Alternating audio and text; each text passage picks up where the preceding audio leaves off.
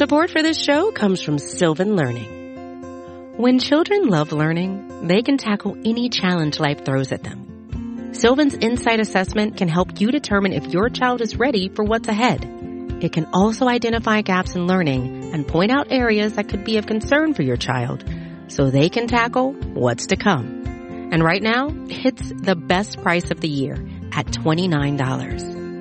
Go to sylvan29.com to learn more and get your child's assessment for only $29. That's S-Y-L-V-A-N 29.com. There are many different paths you can take, but there's only one road to Atlanta. Drive deep out to left field. He clubbed it. Brady twisting and turning, looking up and giving up. It's a home run for Dansby Swanson. Flair out towards shallow right. That's big trouble. Albies going back. He dives and he makes the catch. What a play, Ozzie Albies. Swanson is headed for three. He'll try for an inside the Parker. Relay throw comes toward the plate. He'll score standing, and it's his second inside the park home run of the season. This is your weekly podcast dedicated to the Atlanta Braves farm system.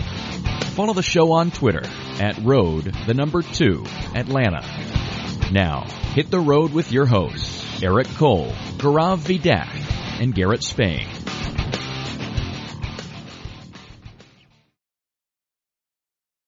Ladies and gentlemen, welcome to the Road to Atlanta, a podcast devoted solely to the Braves farm system and Braves prospects.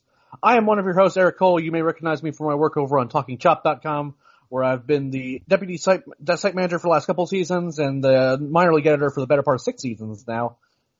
Joining me this evening is one of the OGs of the Road to Atlanta. Uh, he hasn't been on the show in a while. Uh, a combination of technical issues and just you know having a lot of things going on in life uh, has kind of kept him on the show. You may recognize him from his uh, presence over on Twitter at Braves MILB. We have one Garrett Spain, uh, the first guy that I brought onto the Talking Chop crew to help me out with the minor league uh, side of things. Uh, things are a little bit bigger and a little bit easier to handle these days. Garrett, how are you, man? Man, I am great. I am excited to be back, ready for the season to get started. It's it's, a, it's an exciting time for baseball. How are you doing? I'm doing well. Uh, I'm a little bit under the weather today. Uh, stomach's been bothering me basically most of the day, but uh, I really wanted to get the show recorded. We wanted to record last night, but with all the storms coming through, I already I lost my internet. I don't know, something basically mid afternoon yesterday.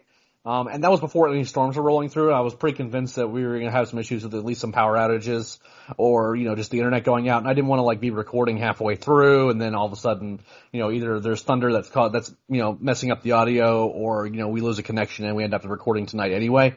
Uh, so we went ahead and just kind of called an audible and just decided to record tonight.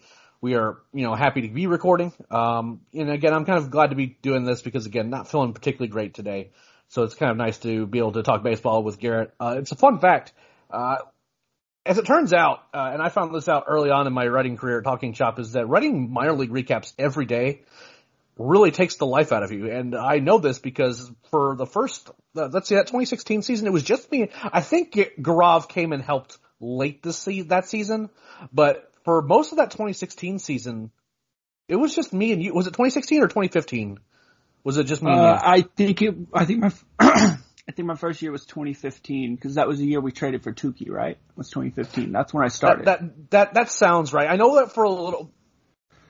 So when I first started at Talking Chop, I started helping out on the minor league recaps, uh, and someone else was in charge who's no who's long been gone from the TC staff. Uh, he was kind of in charge of the minor league stuff, and then he was just not like would forget to write stuff, and like I'd get messages from Chris, you know, early in the morning to get them written. Uh, I basically kind of took that responsibility, and yeah, I think you're right. It has to be 2015 because then uh, I was, you know, half dead uh, writing those minor league recaps, uh, and I had seen your you were on Twitter, uh, and I reached out to you about helping out with the prospect list that year. That's what it was. Uh, and your only the only thing you said about helping out with the prospect list is that we that we had to have an agreement that Ozzie Albies was going to be the number one prospect and not Jose Peraza. Uh, we were in agreement on that, and that's been kind of the story ever since. It's just you know Garrett's been along for the ride and helping out for again for a long time. And I'm really glad to get to talk baseball with him because you know we, we're in the same group chat. And we're constantly talking about baseball, but it's kind of nice to be able to just like, you know, sit down and really kind of like dig in on some, you know, on some topics because sometimes we don't really get to do that as much as we'd like, uh, unless it's like prospectless season and things like that. So we, uh, this is going to be another mailbag episode. Uh, we did take a, we did take a call for some questions, uh, earlier this week. Got a lot of good ones. Um, but there's a few news items that I do want to cover and I want to kind of touch base with, with Garrett. But, um, first I kind of want to just say, Garrett, I mean, your plans where we're kind of having to retool how we do coverage this year just because, you know, we don't have as many teams to have to cover and, you know, there's going to be some changes with Augusta coming in and Rome going to high A and not having to deal with Florida anymore. So, like, kind of what's your general plan for the 2021 season? Kind of what you're going to be focusing on, at least for the first part? Uh, I'm definitely going to be looking at, you know, obviously I live like 10 minutes from Gwinnett Stadium, so I'll probably be down there every few weekends or so just to check out.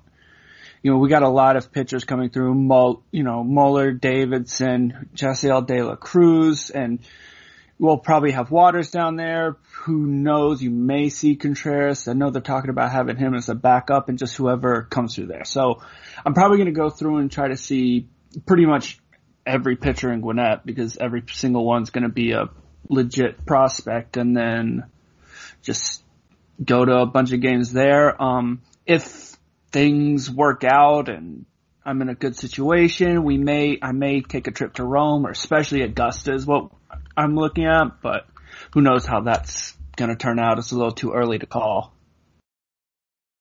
Yeah, I know that uh, Gaurav is certainly pushing for like kind of like a big TC trip out to Augusta, uh, but I think it's because he kind of wants to rent like one of those like like old school mansions out by like Augusta National to to just to say that we've done it. But I I think it would be a lot of fun to make a trip out there, uh, be able to see D Lee. Uh, he certainly would be if he was out there. We could you know chat with him and talk with him, watch some baseball with him.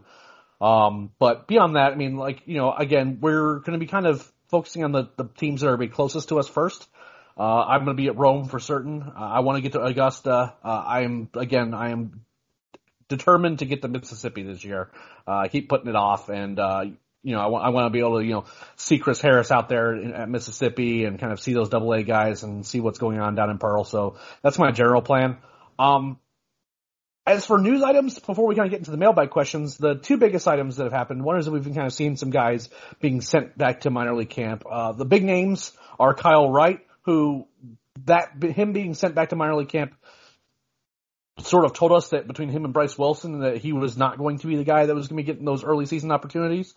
Uh, and then we also had Bryce Wilson sent down today, but according to the reporting from Mark Bowman, that's more like roster stuff because they want to do a bullpen game six games into the season, which kind of made me raise my eyebrows a little bit.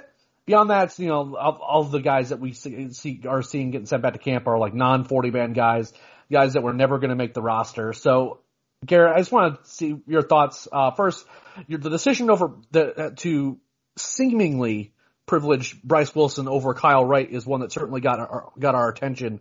Uh, what did you think about that competition, and kind of what do you think about both those guys going forward? I mean, I think I think long term, I still favor Kyle Wright in a lot of ways. I think he has multiple pitches that can work at the major league level, but I think he's shown us enough at this point that you can say he's not ready. He's not ready to take the leap to being a full-time starter. And if AAA is where he needs to go to figure it out, then that's, you know, what he has to do. So right now I wouldn't be terribly confident having him in the fifth starter role. Whereas with Wilson, I mean, you know, he had a great game in the NLCS, um, and he's,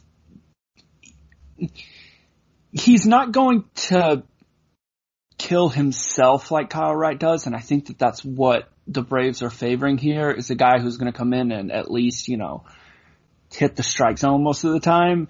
So I think that that's the main decision here. I still don't think he's a starter long term. I don't really like having, you know, if you know, you don't want him in the rotation all year. You don't want him making postseason starts, but for now he can do the job and we'll just kind of see how that turns out. I mean, I don't, I don't dislike Bryce Wilson. I think he can be a good reliever. I think that he c- could potentially make it work as a back end starter, but I don't see him long term being a solution in the rotation. Whereas I think Wright could eventually figure it out. It's not happening right now, but if, you know, with pitchers, things click sometimes and maybe it clicks for him and he does turn into a starter that can succeed for the Braves in the future. See, I'm a little bit higher on Bryce. I think he does have a realistic chance of being kind of like a, like again, like a fourth or fifth starter, uh, and one that could be reasonably good. You know, a guy that's as fastball heavy as he is, like you just, there's such little margin for error. Uh, and I certainly would like to see some better secondaries out of him, but I mean, like, for a guy that, like, made, like, who outpitched Clayton Kershaw in the NLCS, who was on the mound when the Braves clinched the division last year, you know, I, I think he's at least deserved the opportunity to try. Uh, I, I think he has earned a little bit of leash to try to make starting work. Uh, I think that he could be a good pitcher. Uh, I'm, again, he's not going to be a guy that misses a ton of bats. He's not, you know, it's not, it's not going to be, you know, seven innings of shut up ball with 10 Ks out of from from Bryce, but I think it could be a good. I think it could just be a good starting pitcher uh, that will kind of give you some quality innings when you need them. Um, and you know, maybe he doesn't blow your hair back, but at the very least, he kind of puts in like that workman, you know, that workman type of role. Where as a fourth or fifth starter, he just makes sure that he can, you know, he won't like go two or three innings. He'll be able to get a little bit deeper into games. Um, the thing about Wright, and it's, I've been saying this for years and it drives me crazy, is that once he gets one time through an order, he no longer trusts himself, his stuff, and he starts getting really cute with like what he's trying to do, and then he loses his command, and it's like, it's like clockwork every time, and it's really frustrating. Like he looks good, he looks good, and then guys get another look at him and he just decides that, you know, the breaking balls and the fastballs that he were, that he was throwing that they literally couldn't pick up on at all. He's just not going to throw that type of pitch anymore. And he tries to get really cute with like subtle movements and trying to like, you know, nibble on corners and he doesn't have the command to do that.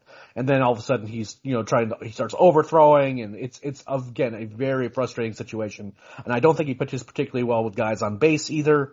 So, you know, are those things that he can work out in AAA? Maybe. I hope so. Um, you know, he's been in, he's been in the organization a little while now and, it seems like the story has remained the same with him. So at some point, I'm going to start wondering whether or not there's this is just who he is as a player. Uh, he ended last season pretty pretty well in the big with the big leagues, but he's also kind of a guy that is cl- very clearly doesn't have the trust of the organization. And there's a lot of starting pitchers that are starting to back up up there in, in, in Gwinnett. So I wonder if like at some point you just have to kind of go, okay, we have to give someone else a shot at this thing. Uh, and Bryce is getting that shot right now, but there's other guys that are waiting their turn too. I mean, there's guys who have already made their debuts, like Chucker Tucker Davidson. Um, you know, Jasseel De La Cruz is going to be hanging around. Kyle Muller hasn't made his debut yet, but he's on the 40 man roster, and you know he's going to be pushing for you know some time on the mound too. So I, I wonder a little bit about Wright at this point. I really do, and that's a shame because I mean, in, in terms of pure stuff, and if like you're like just like you know look, look at this pitch, look how this fastball moves, and he he passes all those eye tests. But once it starts happening and the game plan starts being executed on the mound, uh, he's you know he just he can't find the strike zone reliably. He can't command his pitches reliably. He just doesn't seem to really know where they're going, and you know sometimes that works because the stuff is so good that, you know, the batters are fooled too, but sometimes the batters aren't fooled and they just wait on a pitch that they can drive and that's when generally he gets himself in trouble. Um, the other piece of news today, uh, Fangraphs dropped their top 50 prospect list today. Really interesting list. And there's a couple, and we've been talking about a couple rankings in the, uh, in our chat pretty uh, a good bit today. I should say uh, a few notable rankings. Uh, Michael Harris was placed in the top five. He was ranked number four by Fangraphs, uh, which we like to see. We uh, we were also we placed him we placed him quite high ourselves back in January. Um, again, really think he's incredibly talented. You know, is he going to be like you know the next Ronald Acuna Jr. I, I didn't like those comparisons when they were being made by some of the guys on air and during spring. I didn't like those, but really, really talented guy. I could see him being challenging for that top spot in the in the prospect list by midseason, uh, assuming this season goes well. Um, Ambioris Tavarez, who's a name we haven't talked about on this podcast, uh, was the international signee that the Braves made back in January. Um, kind of a big bodied kid, you know, he looks like he's playing shortstop right now. Looks like he's more headed for third base but seems like he's heading for power. He was ranked in the 20 range, I think, is what ended up being. Um, but we didn't rank him because he isn't, he wasn't signed, uh, by the time we made that list. Uh, I think that he'd be somewhere in the late teens uh, or 20 if we, if we were to rank him right now. But the name that got our attention was Alex Jackson being placed in the top 10. Uh, and as it turns out, in our chat, one of the bigger defenders of that ranking, or at least that there was a rationale for it, is on this podcast with me right now. Uh, so Garrett, kind of walk me through your rationale for kind of maybe not like you because clearly you didn't rank Ajax in the top ten when we were when we were making the prospect list, but what kind of went? What was your first reaction to that, and kind of what do you think their thought process was in putting Ajax that high?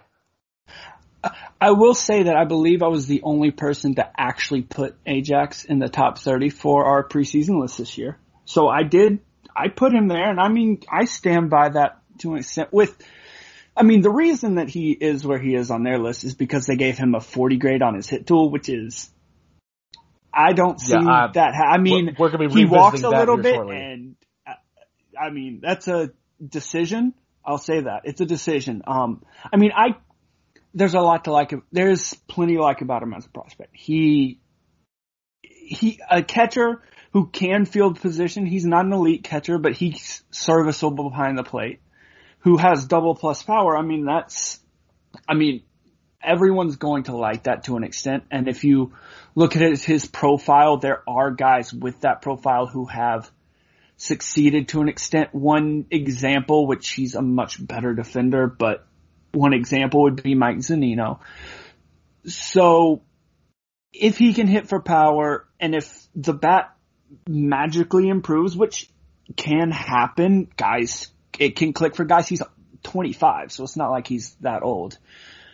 He could be a major league starter. I, I don't know how you have him above guys like Wilson, Shuster, uh, even Shewmake, I mean, it's difficult for me to eat, to justify that for a guy who effectively has like a 30 hit tool if we're being really generous. But I do see him as a prospect and he is a major league player. He's going to be a major league player. He's a good enough player with that power to be a backup, survive as a backup catcher, but he's going to have to do a lot hitting wise to be a starter. And I, I mean, it may come, he does, earlier in his career, he walked a little bit more. The last couple of seasons, it's been a lower walk rate, and so that is another thing that's concerning. If he doesn't draw walks, that's really going to expose the fact that he can't hit for average. So he can get the walk rate up and hit at a serviceable level. Even 200, he can make it in the major leagues. But I honestly question if he can hit that. Another interesting ranking that you didn't mention is Bryce Ball at 11. I mean, that's they, they did they they, they did put him high. They did put him that's high. A good, that's a big move. I like Ball more than I like Jackson. I can say that for sure. I think he has a lot more chance to hit than Jackson does. I yeah. that's a I, I I could I could feel Matt smiling at Bryce Ball being ranked just ahead of Braden Shewmake. Like I know, like I, I didn't have to even say, talk to Matt directly. I knew that that was happening. Um, yeah, it, it, again, a really, really interesting list. Um, you know, and some guys that we didn't rank, um, but like had either been mentioned by mentioned by in, in some votes, or we just didn't he just didn't quite make it. Uh, Nolan Kingham, uh, Jared Johnson, uh, Darius Vines. These are all guys that we're keeping an eye on, but we just don't know for sure kind of where to put them right now. Uh, so for guys that we haven't seen much in pro ball, we kind of put more of a wait and see approach approach on them. Uh, I will say that in I agree with you that Jackson should be a backup catcher in this league. I am skeptical that kind of the way his stance sets up and how his defense plays that how do I put it? That his defense will be good enough for long enough to justify that roster spot unless he can hit like higher than 150 and I honestly question whether or not that would happen. Um, the, the, the idea of putting a 40 hit tool on Alex Jackson kind of blew, blew me away. And like, there's a 40 future, 45 future value on this list on Alex Jackson, and I don't see how a backup catcher reaches that. I just don't. And that, that's where I kind of have my problems with this. It's, it's, it's with the hit tool because they're absolutely right about the raw power. There's just no, there are few guys that we have seen that has like the pure raw power of Alex Jackson does. If you go to spring training and like you're in the backfields and you're wanting to watch batting practice, Alex Jackson's one of the guys you watch because he just parks balls all over the place. And so I don't question that. And I will say that you know, the conversion from being an outfielder in, in Seattle's system to becoming a catcher again, I was very skeptical that that was going to work out. And he looks the part and he acts the part. I mean, that glove freezes whenever he's catching and, you know, he still has those pop times that are good enough. And, you know, is he like the best, the best blocker? No, but, you know, he does a lot of things well and he moves well behind the plate. So that he actually turned into a viable catcher kind of is impressive. But the hit tool is bad enough where I question whether he should be ranked at all. Now that said, and I, if it was my decision to make, I would be playing Travis d'Arnaud like 60 to 70% of the time. And then I'd be playing William Contreras the other 30% of the time because I think that makes the team better because his bat is significantly better than Alex Jackson's is. Uh, I know that Fangraphs had Contreras at six and Alex Jackson has eight. I do not believe that that is that close. Um, if you want to put Alex Jackson at the back of a, the back end of a top 30, I suppose I, you could convince me that's fine. Uh, that, this high is where I have a problem and it's because of that hit tool. Um, but at the same time, if they want to give Contreras a lot of, you know, reps with Gwinnett and if they want to make sure that he's, you know, catching a lot and learning the craft and things like that. You could convince me that Alex Jackson is the backup catcher, not playing very often, uh, just spelling, uh, Travis d'Arnaud here and there. You could convince me that that's okay. Like that's, that, that, this isn't like a, a decision or a, a commentary on a roster decision that's being made because I think those decisions are a little bit different. Because again, I do think that Alex Jackson is going to end up being a major league backup, you know, for a, a while, I think. Um, again, with that raw power, there's upside there where, you know, if that one game or like one game every 10 games where you're running your backup catcher out there and he, you know, he has a chance of running into one and sending it 480 feet away. So again, like it's not a question of whether or not like Alex Jackson has no worth. Uh, that's not what I'm guess I'm getting at. It's more that, you know, to put him at eight puts a lot of confidence in that hit tool. And I just, I have trouble defending that he has a 40 hit tool. I, I think it might be uh, what Garrett said. Thirty might be generous. Uh, I think that in the major leagues he's going to hit like a buck fifty, maybe.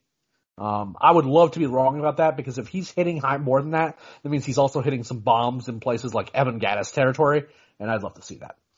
Um, okay, I mean so, he's go ahead.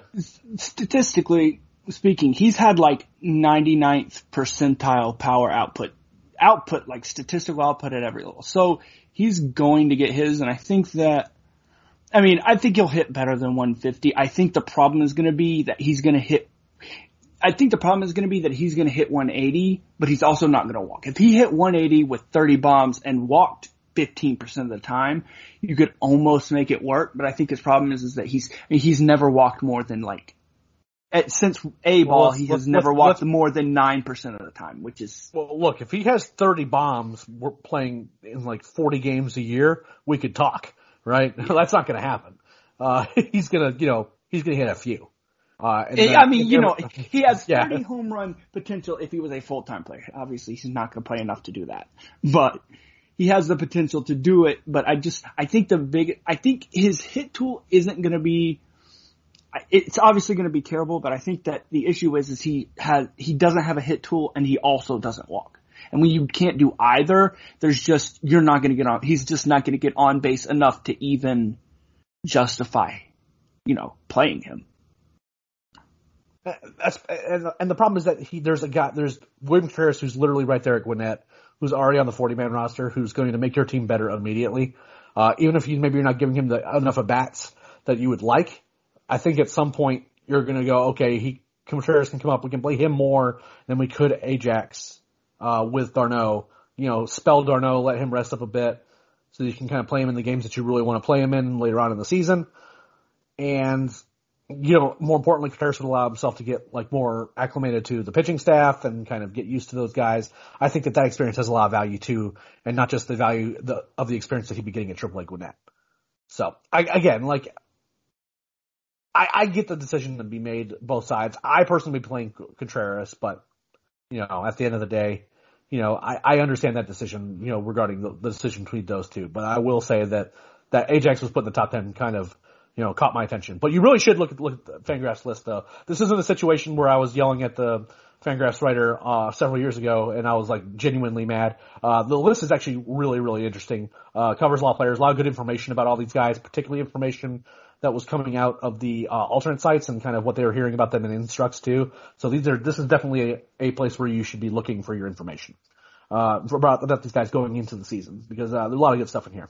All right, so now it's mailbag time, and you know it wouldn't be a talking chop slash road to Atlanta podcast without first discussing one Michael Harris, and that was the first question that we got. Uh, what which was uh, what is a realistic time we could see Michael Harris in AAA? Garrett. How soon are we going to see him?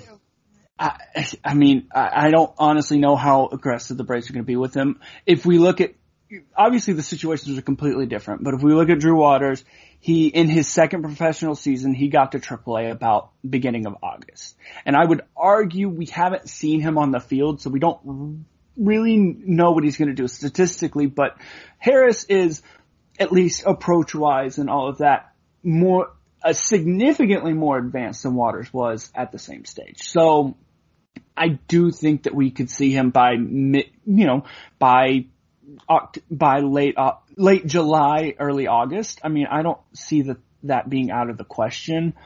I mean, I don't. They don't have a huge reason to rush him, and they might be more hesitant to do it because he hasn't actually played real games, but at the same time, I think playing at the alternate site was better for him than playing at, you know, Rome or, you know, Florida when they were with us. So I mean, I, yeah, I mean, I think I, we see him in AAA this year, honestly. He's so advanced and he's doing so well, I think he's gonna do just fine in AA and he'll be ready. See, I'm gonna be more the pessimist on this particular question. I, think it could be that he like starts the year like in 2022 in AAA. Um, I am a little bit more skeptical of how the team views the experience at the alternate site, mainly because I think that there's a difference between like your teammates that are competing against you, you know, what kind of approach they're making to try to get you out and pitch to you, how that could be different than what a guy in a completely different organization who's like trying to like, you know, blast his way to the major leagues. It's just, I think that it's just fundamentally different. Um, now, I don't think it's crazy to think that he could blast his way to AAA, but I think that this, it's, that's asking a lot of the guy, uh, when he's barely played any A ball. So I think it's more likely 2022. Um, but I think that the Braves would think very highly of him. Depend, and I could see them being like, you know, putting him in Rome for high A to start the season. Uh, now if he starts the season in double A, which would be really aggressive, I would maybe revise my my estimate a bit, but I think it's likely that he would like maybe start in high A. It's a pretty reasonably aggressive assignment, truly, for a 20 year old who has barely any experience at above rookie ball. Um, and then you know maybe he gets his way to double A, and then you know, us, depending on how he hits, we can kind of have a discussion. But I think he would do like reasonably well in double A, and then you know you just kind of take your time with him because there's not a rush on him right now. There's not a spot that's readily available for him to where you feel like you need to get him, move him up the ladder quickly to take a spot. Uh, and once he gets to double A, everything's in play anyway. So if you like start him off in high A and if he's hitting really well down there, then you put him at double A and let him do his thing. I, I think that's the more likely path, but you are right. The Braves have in the past been very aggressive, but you know, with, you know, there's different voices in play in terms of player development now um, with with Sestanovich and all those guys. That I wonder if they're going to kind of have a set plan in place for these guys. Whereas when we saw with like Acuna and some other guys, you know, maybe it was maybe it was kind of a little bit of a different sort of mindset going in. Uh, next question is about another prospect we get asked a lot about, which is that Shewmake has a nice overall skill set, but I've seen a lot of how a lot of low launch angles and soft contact from him this spring. Do you guys see this as an issue for him? If so, do you think he will make the corresponding adjustments to his swing? We've had this discussion before, Garrett. So you first. I, I mean, it's it's obviously an issue. It's he's not maximizing his potential, so it is an issue. I mean, we've heard that yes, the Braves are attempting to make tweaks to his swing to tap into his raw power. So obviously the effort's going to be there and ultimately his potential is gonna depend on is he going to tap into that power? Is he going to tap into reasonable amounts of power? Is he going to hit the ball with enough authority? Is he so I, I mean I think that he's a guy that can rake regardless. He's going to hit. He's going to get on base. I don't think that that's dependent on the swing, but his ultimate ceiling and how well he can produce is going to p- depend on whether he can, I don't want to say fix the issues, but just make adjustments to produce more power. So here's what I'll say about Shewmake, because we've talked about him a good bit. Um, I'm not a big fan of kind of those open stance swings, uh, and particularly the bat path that he has, because it is at best a line drive swing. Now, I will say that in spring, the amount of soft contact you're going to see uh, against guys who are like more advanced pitching wise than Braden is in terms of his career, I, I wouldn't make too much of that. And when I saw him playing, the the contact was loud enough. Like he was hitting the ball with authority. But the launch angle stuff is a real issue, and I don't think that he's going to be able to connect for much in the way of home runs the way that his swing is built. Now he's said publicly, and I think he had an interview on Fangraphs about this. Is like you know the you know the idea that he has is that he wants to hit as many line drives as possible. You know he wants to hit those gap doubles, and eventually the home runs kind of come. You know just based on you know almost by accident, right? Um, I think that you are asking a lot of your hit tool and a lot of the strength that you have in your body to make that play consistently. And, you know, he certainly, he's put on some weight. He's put on some muscle. This is good. Uh, I would like to see an approach that he was just being like looking for pitches to drive rather than just kind of poking at balls. But in terms of like what you see in spring for a guy that's not going to make the roster, not something that I'm like was drawing too many conclusions about. The launch angle suck in the swing. I don't think it's a soft contact problem. I think there, is some launch angle concerns, and what we'll see in, in terms of how that plays is TBD. Uh, I think that he is trying to work on kind of drive the ball a little bit more and have a little bit more strength without sacrificing his speed. But you know, again, I, that's something that I want to see. Uh, and see if that actually plays. Because if he's hitting a bunch of doubles and you know the occasional home run, that's probably good enough for a shortstop. Um, but if he's a guy that, you know, is still kind of short arming, short arming some throws from shortstop and maybe doesn't move around as well as some people think that he does, um, and also isn't really hitting the ball with authority, then, you know, you kind of have one of those tweener utility types that Garrett's right. He's probably going to get hits and, you know, he's going to hit for some average and draw some walks. But beyond that, in terms of being an impact bat, you know, there's worth, there's reason to be a little bit skeptical there. Um, do the Braves still consider Langeliers a potential catcher of the future alongside Contreras? Where does he start the year, and is there a chance we will see him in Atlanta in 2022? Garrett? I mean, yeah. Uh, I I don't guess I really understand the uh, wording of the question because still consider Langeliers. I, I don't know what Langeliers has done to not be considered a potential catcher of the future. So I don't really. He was drafted well, ninth overall no, two they, years they, ago. They, so yeah, they they they sent him back down to the minor league camp. ah, that's the only conclusion I can come to. Yeah, yeah I, that's kind of where uh, I mean, actually. Go ahead. He's he's clearly. I mean, he's a very good prospect. Contreras and Langeliers, you can switch them back and forth. They're effectively value wise the same prospect. I, I mean, the Braves have a good problem there, and it's really g- going to be fun to see. I mean, there's there's no reason why both can't coexist in Atlanta. Every team needs two catchers because catchers can't catch 162 games a year. So there's no reason that we the Braves can't have both in there performing for them. So I, of course he's still a catcher of the future. I have no idea where he's going to start this year. I would assume double A, but it could be high A. I, don't really know. I would assume double A. Yeah, I think it just depends on how close they want Shea to Atlanta proper. Uh, I think in terms of that decision as to where to start him, I wouldn't be shocked if he started Double A though, because I think he the word that we got was that he performed well the, at the alternate site. Uh, as a kind of a college level guy, you don't necessarily want to kind of what would be the purpose of starting him in high A? I guess would be my question. Um, but so Double A is my guess, uh, and I agree with Garrett. I don't I don't think nothing has happened that should dissuade anyone from thinking that Shea Langeliers isn't a potential catcher of the future for the Braves. It's just that Contreras has been in this, the system for longer and he's on the 40 man roster. Like, if you thought that, if you think that the decision as to why he's not being considered a backup right now and why Shea was, you know, not kept part, kept part of the major league camp, I don't, that has nothing to do with it. It just has more to do with the fact that given those 40 man guys and given the guys who have been in the system a little longer, a little bit further along, just giving them their chance. It has nothing to do with anything that's bad about Shea. Uh, he's a, he's a very gifted defensive catcher. And if there is, it, one thing I really would love to see is if they instituted that rule, that crazy rule where you can steal first base and seeing how many guys think that trying to do so on Shea is a good idea because they're going to, t- get their souls taken from them if they're trying to like you know get away with like cheap you know getting on base cheaply against him because that's a guy who can like he he's a guy who will pick guys off at first. He's a guy who can make guys look silly trying to steal bases against him. So really really fun prospect. Uh, the question is going to be the bat and how it plays and. It seems like there's some progress there at the alternate site. How that plays is just going to we have to wait and see.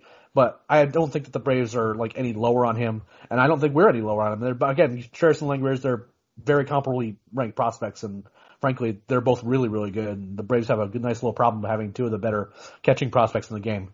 Uh, we do have a few more questions uh, that we, we make sure we're going to get to try to get the answer before we log off here. But before we do that, we're going to take a, a minute to listen to a word from our sponsors. Support for this show comes from Sylvan Learning. As a parent, you want your child to have every opportunity, but giving them the tools they need to tackle every challenge, that takes a team. Now more than ever, educational support tailored exactly to what your child needs can make all the difference. That's why parents have trusted Sylvan Learning for 45 years as the ultimate teammate in their child's educational journey, instilling in them a love for learning and a passion for reaching the next level. And Sylvan's Insight Assessment can identify gaps in learning and areas that could be of concern for your child.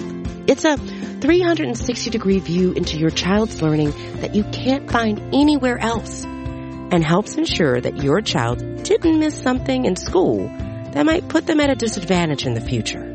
And right now, it's the best price of the year at $29. Go to sylvan29.com to learn more and get your child's assessment for only $29. That's S-Y-L-V-A-N 29.com.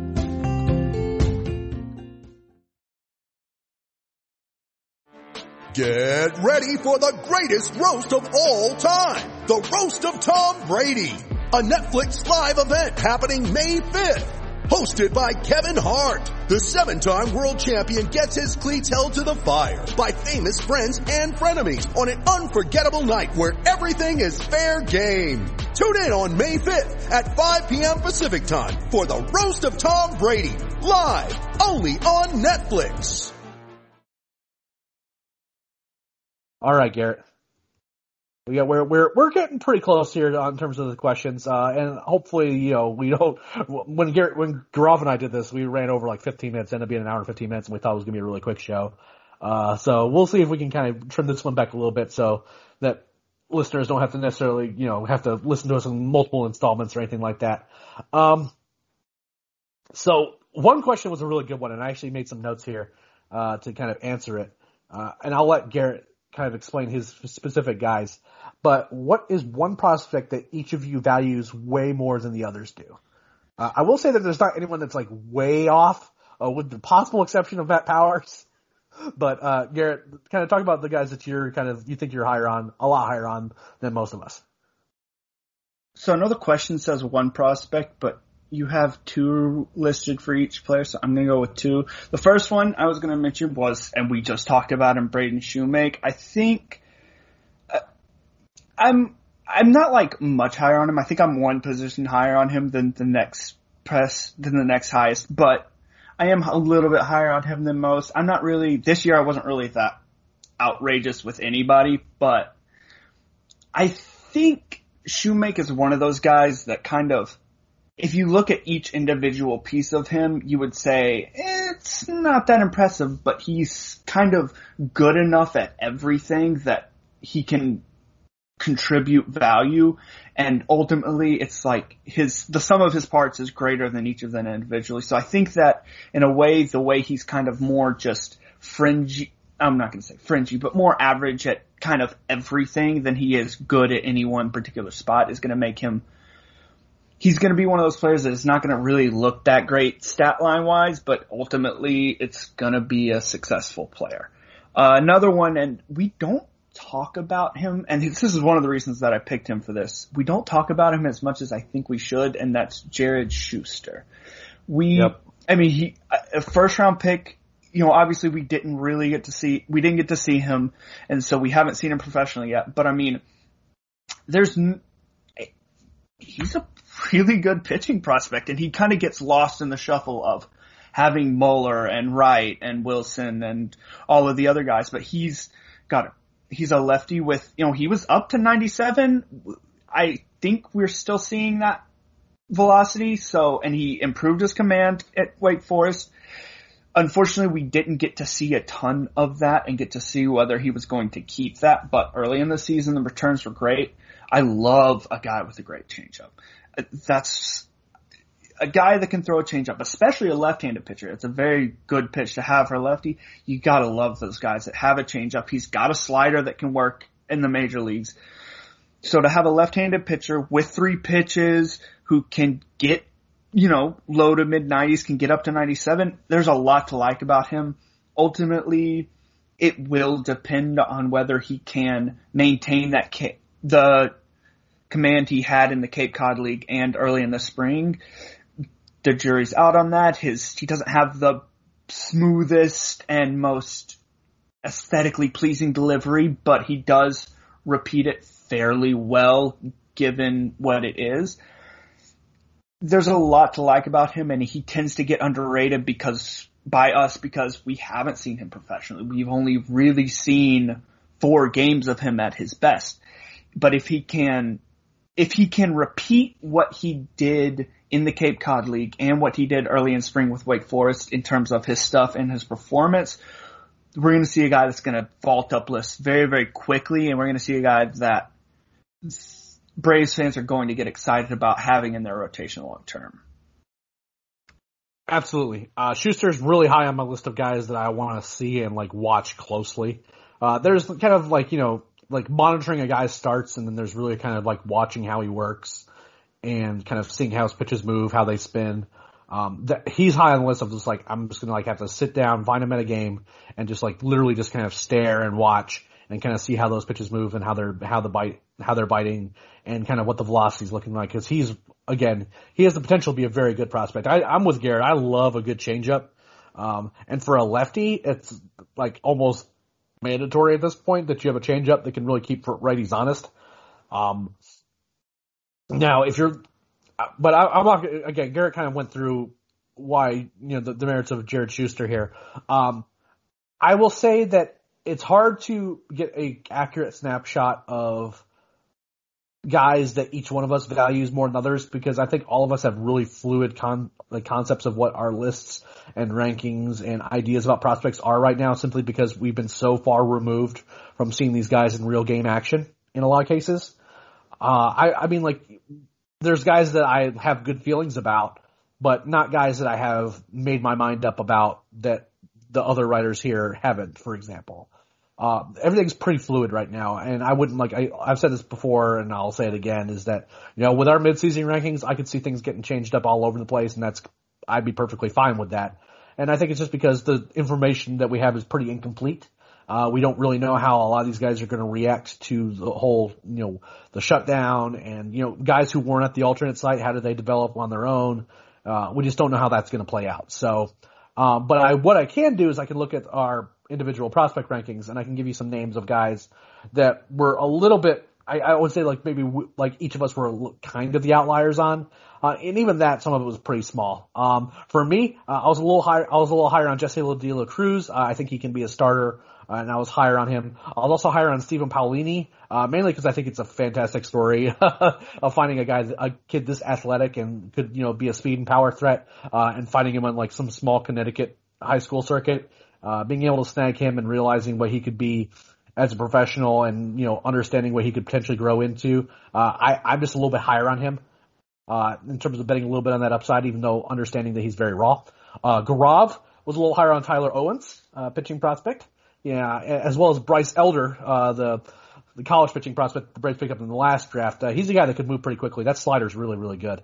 Uh, and so that might actually just be a good bet. Uh, Matt, uh, had, was more the outlier on prospects than any of us, I think. Um, really high on Mahki Backstrom. Uh, Mahki Backstrom is a top 10 prospect on, on Matt's list. Uh, Victor Vodnik, I think that Matt thinks that there's a reasonable chance that he could start. I'm much less certain about that. Uh, Jared Johnson seems like a really good pick Is a guy who could, uh, really surprise, uh, has some, has some real uh, has some flame in that arm. Uh, and then undrafted free agent Cam Shepard. He's just a guy I've never seen before. Uh, and I'm not really in a position to be able to say how, what, how good he could be. Uh, but Matt was willing to put him a little bit higher on the back end of his list than any of us were. Uh, for Wayne, who values a lot of certainty, college, college players, um, guys who have uh, a significant amount of track record. Uh, we have a pair of guys who were, he was a little bit higher on. Uh, he actually had uh, Shea Langeliers higher than Drew Waters on his list. Um, and then he also had Justin Dean higher than any of us. Uh, you know, really fast outfield prospect. You know, really kind of showed out when he was at Rome. Uh, he's a guy that could, you know, find himself in a role, particularly as a bench player in the major leagues relatively quickly because he's probably one of the faster players in the minor leagues for the Braves right now. Uh, so if you're kind of looking for guys who like we were all, no one was like crazy uh, other than like Matt on a couple guys, but beyond that, everyone was kind of in the same range, just somewhere like, you know, maybe two or three spots higher than others.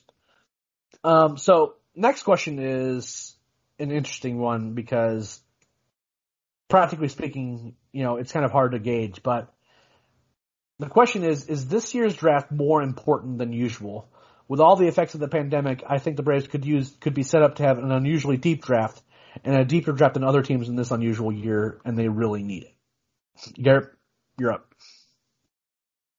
Uh, I don't know how to answer this question. I mean, every draft is important. Every opportunity, you can't waste an opportunity to get talent in your system. So yes, it's important. I think, I guess coming off of a year when you only have five players, it might be a little more important, but they're kind of back in the international market now. So I don't, I don't know if it's, I wouldn't really say it's more important than any other draft. I mean, with them, like I said, being back in the international market, it's obviously important, but I wouldn't say that it's like vital that they have to hit with this draft.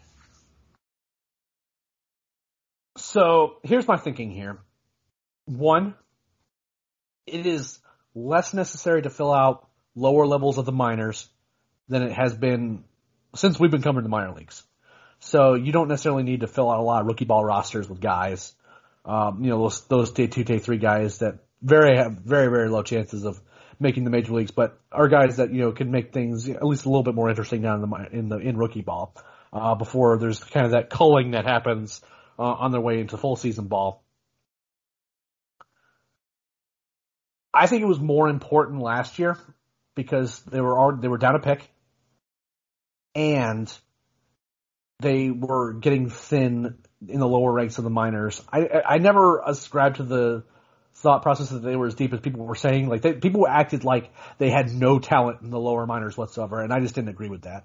I just think it was just talent that we didn't get to see play because there was a pandemic. Uh, I think that that 2019 draft was very good in kind of grabbing those day two and day three guys to fill out those minor league rosters, and a lot of those guys that we've liked for a while are now going to get to play in those lower minor league levels. You know, guys like Mahki Backstrom and Tyler Owens, et cetera, et cetera. Those are the guys that we would like, we're excited to see. Um, and I think that people are going to say, wow, those guys are better prospects than we had originally thought.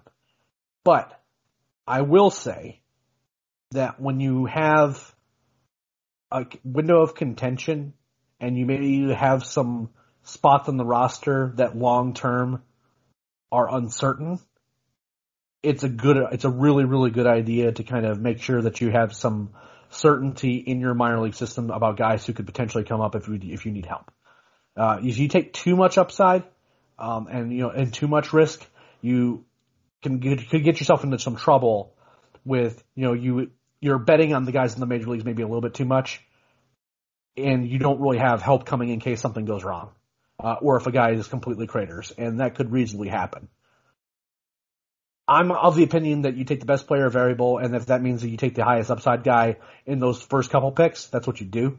But after that, I could see the Braves leaning on like kind of that college player strategy of like take proven performers and just bring put, bring them into your system and then kind of have them around in case you really need to have a stopgap solution to like you know if Dansby Swanson leaves or is hurt, you know if Austin Riley doesn't work out, et cetera, et cetera. Those are the types of situations that I'd be thinking about. Um, with with kind of with kind of those picks, it, it's it's tough to gauge as to kind of how important this is because I think that the Braves were in a better spot than a lot of people thought they were. But it's always important every draft to get the most talent possible. Um, we have had some disagreements with how the Braves have chosen to do that. I think that their approach has been particularly kind of safe and frankly a little bit boring uh, in the last couple drafts uh, in terms of their first their day one picks, but also they have shown a willingness to really kind of go after some young prep talent that has some real upside on day two and on day three.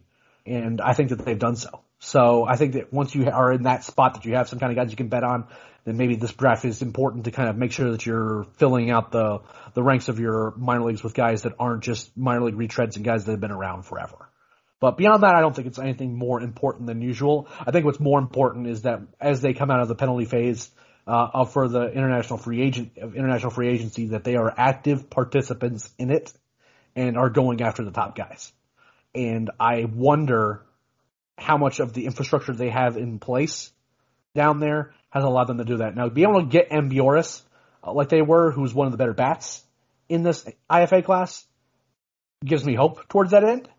But I want, I hope that there isn't issues with kind of them getting reacclimated, being in the kind of in the thick of things in the Dominican and in the thick of things in Venezuela to be able to get some of those, at least be able to be in play for some of those top players, and they don't have to wait a long time to kind of wait their turn, as it were.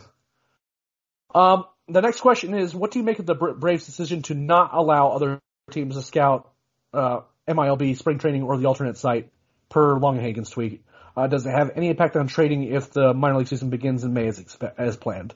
Uh, Garrett, Garrett, go ahead. I, I have some kind of short thoughts on this you have thoughts on it. You have more than me. I mean, I, I, I don't know what to read into it. I mean, they probably just. I mean, I, I think that it's more of a sign that they really didn't.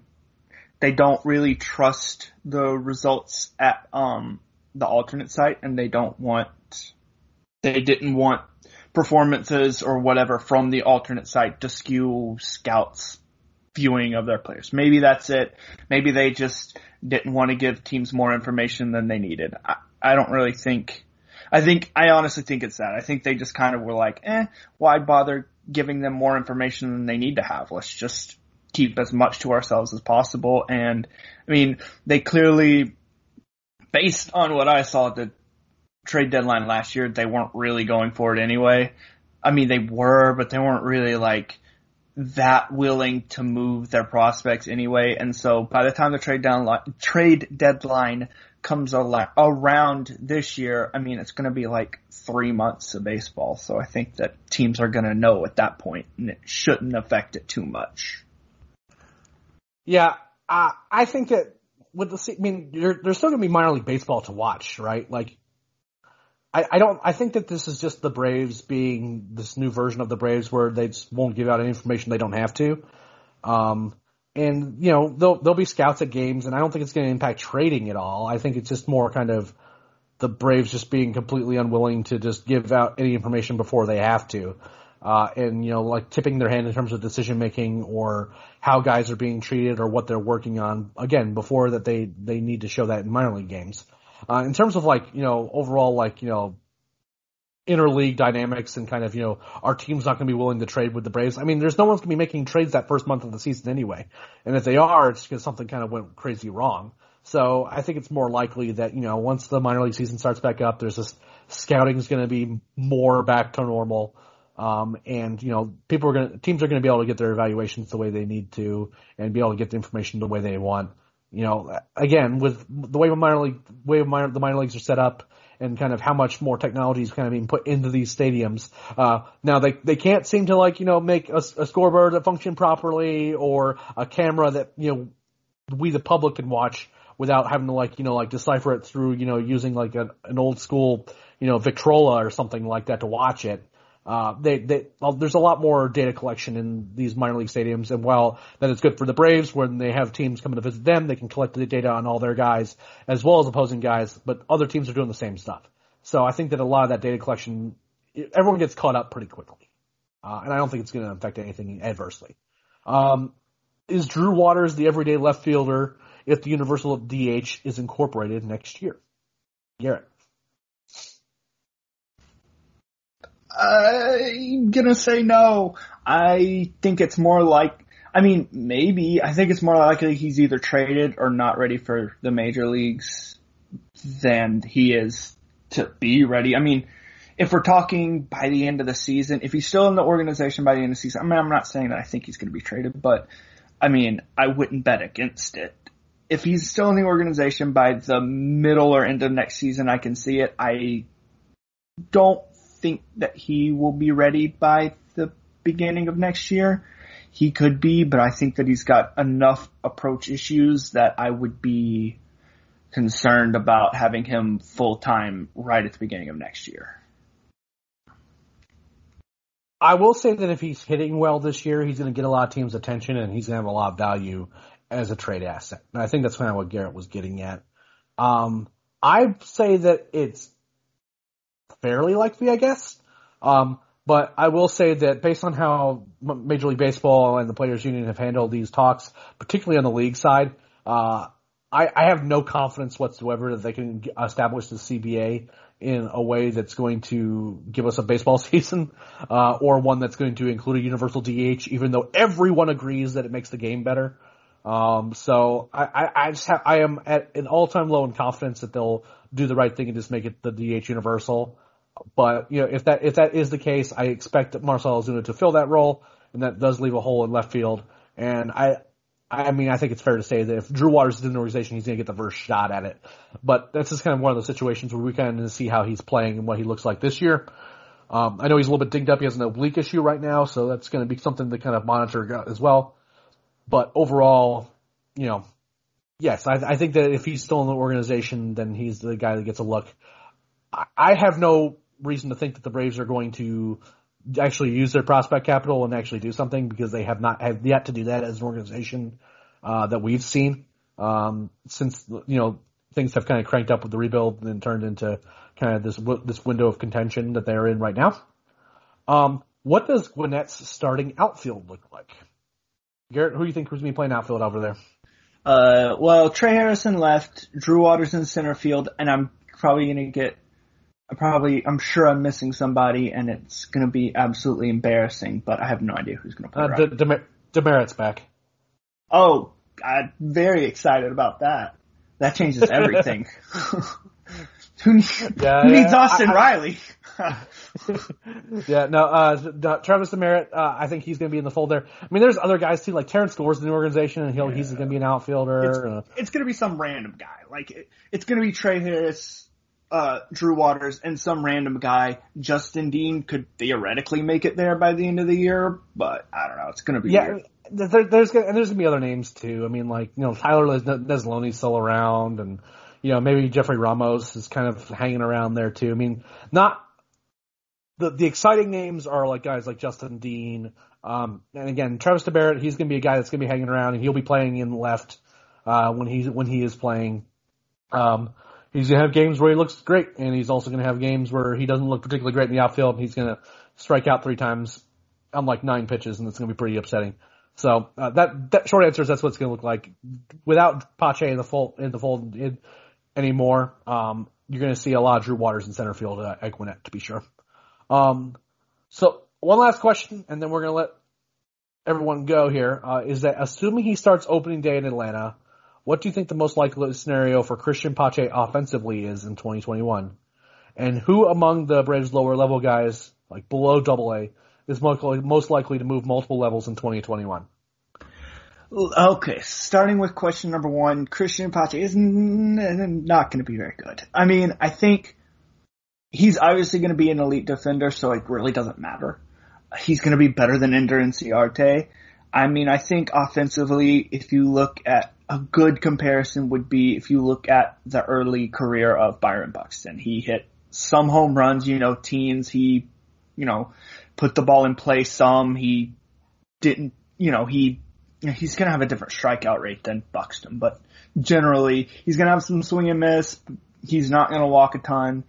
He's going to hit enough home runs and play absolutely ridiculous defense, and that's what you're going to get. It's, that's kind of where I see him. Um, second question, who among the Braves lower level guys is most likely to move multiple levels? The first one on the list, I'm sure you can guess this, Michael Harris. They are, I have a feeling for a lot of guys, they're going to be very, I don't know if Harris is going to be one of those, but I think with a lot of guys, they're going to be very, um, what's the word, conservative with their original placement. They're going to put guys at levels that seem a little bit low and then when they hit their way out of that level, they're going to move them up very quickly. I have a feeling that's what's going to happen just because they want to get, want to see guys at those levels. They want to see guys that haven't played in two years play A ball, but then once they hit for a couple weeks, they're going to be like, all right, you're fine. Just go on to the next level. I think Harris is going to be a little bit different than that, but I do think he's, you're going to see him move. Uh, the next name I had on the list was Vaughn Grissom. Every report that we got out of the alternate site was that he was doing very, very well and that he has a really, he's very, very advanced, especially given his draft position.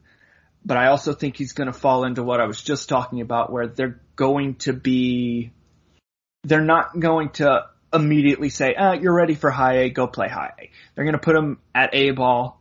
They're going to see what happens.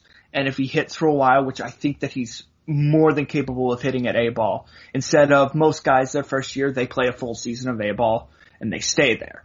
They're going, because he has that year at the alternate site, well, they are going to be more likely to move a guy like Grissom that is advanced and move him up to high A. I don't see Grissom making it to double A. I mean, it's theoretically possible for a couple weeks, but he's not going to spend significant time there. The other guy on the list, and the one that almost certainly will move around a lot is William Woods. He's getting absolutely destroyed in the game right now, two home runs, but he's probably not going to start out at a high level. With relievers, you never really actually know exactly what the Braves are going to do because you don't get to see a ton of their work in spring training, so you don't know where they are. Woods is, I would expect to start low and then he has great stuff. If he starts performing, they're gonna push him to high and they'll push him to double A. And you know, I mean, he's eh, he's not that old. He's 22, but still, he's an older player. So they'll probably he's a guy I think they'll start low. He'll do well enough and just kind of get pushed through the system. And so that's the three that kind of jumped out to me. But there's going to be a lot of moving that goes around where they're going to place guys at levels and kind of see what happens and then make adjustments from there. See, I've been fooled by Braves prospects that throw near triple digits before, uh, and they like stay at the same level for three years. Then they move three levels in one year, make the major leagues, look good for like three weeks, and then we never see them again. Uh, Mauricio Cabrera is an example. Chad Sobotka uh, we keep seeing pop up every now and then, although it's unclear as to why, uh, is another example. Um, I, uh, so maybe I'm, I'm a little bit more skeptical on William Woods than others. I mean, I, I, I respect the fact that the guy throws as hard as he does, uh, and he was at the back end of my top 30, but I, I'm gonna have to see him actually performing games before I'm really be able to willing to do much more other than that. Uh, and moving up quickly as a reliever, you do so with the attempt to put him in the bullpen quick, in like the bullpen immediately. Uh, that's kind of the general idea is like, hey, this is the guy that we think that can help us now. Uh, and he has the fastball for that in terms of velocity, but I'm not sure if he's the guy that's going to end up moving quickly. Um, I will say that your, I think that your impulse, maybe a, the correct one, is that, that they might be a little, maybe not be super aggressive with those initial assignments, uh, which is going to apply a lot to that 2020 draft class. If you're putting Jared Shuster or Jesse Franklin or Bryce Elder lower in the minors, uh, and we haven't seen Jared Shuster in spring. We haven't, we don't know kind of where he at, where he's at, which kind of ex- makes me wonder if he's going to be kind of lower in the minors, but he's also a guy that, again, is a college pitcher, pitcher and could, and Bryce Elder's kind of the same way. Are those guys going to be put in like, you know, put it in Augusta or put it Rome and then just pitch their brains out and move quickly, I could see that happening. Um, those are the kinds of guys that I'm looking at. Uh, other guys that I think could move quickly, um, Michael Harris is obviously a guy that we've identified uh, on in, on multiple in multiple instances here. Bryce Ball is an interesting case because it depends on where they started. Uh, I wouldn't be shocked if they put him at high A at Rome. Uh, again, that moves him up a level, but just see if he keeps mashing. And if he keeps mashing, then move him up to double A and then move him up to triple A. Because one thing that Bryce Ball doesn't have at all is competition at first base. You know what I mean? Even if you're just wanting to give him at bats. You know what I mean? Once he gets to AAA and he's still mashing, then you can figure out where you might need to play him. Uh, if that means you might need to play him in left, or maybe he's a DH only, and then you have to kind of figure something else out. Like, but if he's continually mashing, by then you can make those decisions. But for right now, if you need him to just get at bats and to figure out if he can still mash, he doesn't have competition in the Brave system. There's no one above him. Mahki Backstrom is kind of, you know, he's going to be playing first, and he's going to be a little bit lower in the minors than Bryce. But Bryce, if he's mashing, he can just keep going up levels without any, without any competition really. Um, you know, and again, the guys that Garrett mentions, all these guys that we haven't seen in pro, in pro ball before, you know, the, the Joey Esteses, the Tyler Owens, those guys that we just haven't seen in a while that could come back and have like, you know, gotten another two years really of, of growth in their bodies and development. You know, we could see them come out and move pretty quickly.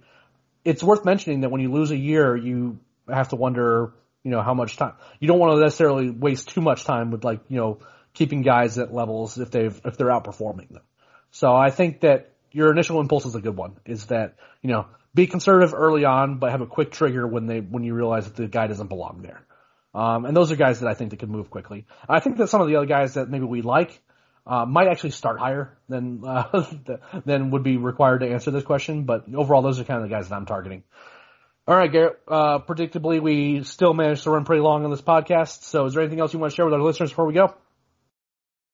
Uh, I don't really have anything interesting. Uh, I'm eating some really good garlic bread. That's about all that's going on for me right now. Uh, but it's been a it's been a good podcast. I think. I think we covered a lot, and I'm glad to be glad to have done this. I hope we'll be.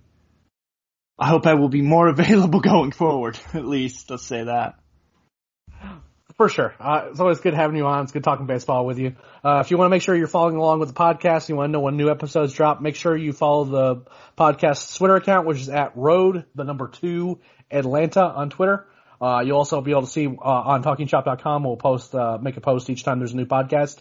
But the best way you can do to support the podcast, as well to make sure you don't miss a podcast, is to subscribe to the Talking Chop podcast stream. Uh, once you subscribe to that podcast stream, two things will happen. One, you won't miss a single episode of Road to Atlanta, but two, you will also get the Talking Chop podcast hosted by the great Brad Rowland.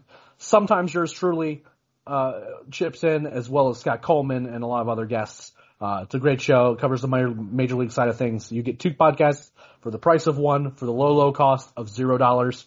Uh, but that's the best way to support the podcast is to subscribe to that that stream. Uh, leaving five star reviews uh, on whatever your preferred podcast purveyor also is extremely helpful, and we appreciate all the support the podcasts have gotten over the years. And we're going to keep trying to make this a regular podcast. Uh, we're only about a month away from actually being able to see minor league baseball on the regular again, which frankly, uh, I can speak to the, for the entirety of the minor league staff at Talking Chop has been sorely, sorely needed because we've missed it a lot. Thanks again so much, guys. Thanks for listening. And until next time, we'll see you on the road.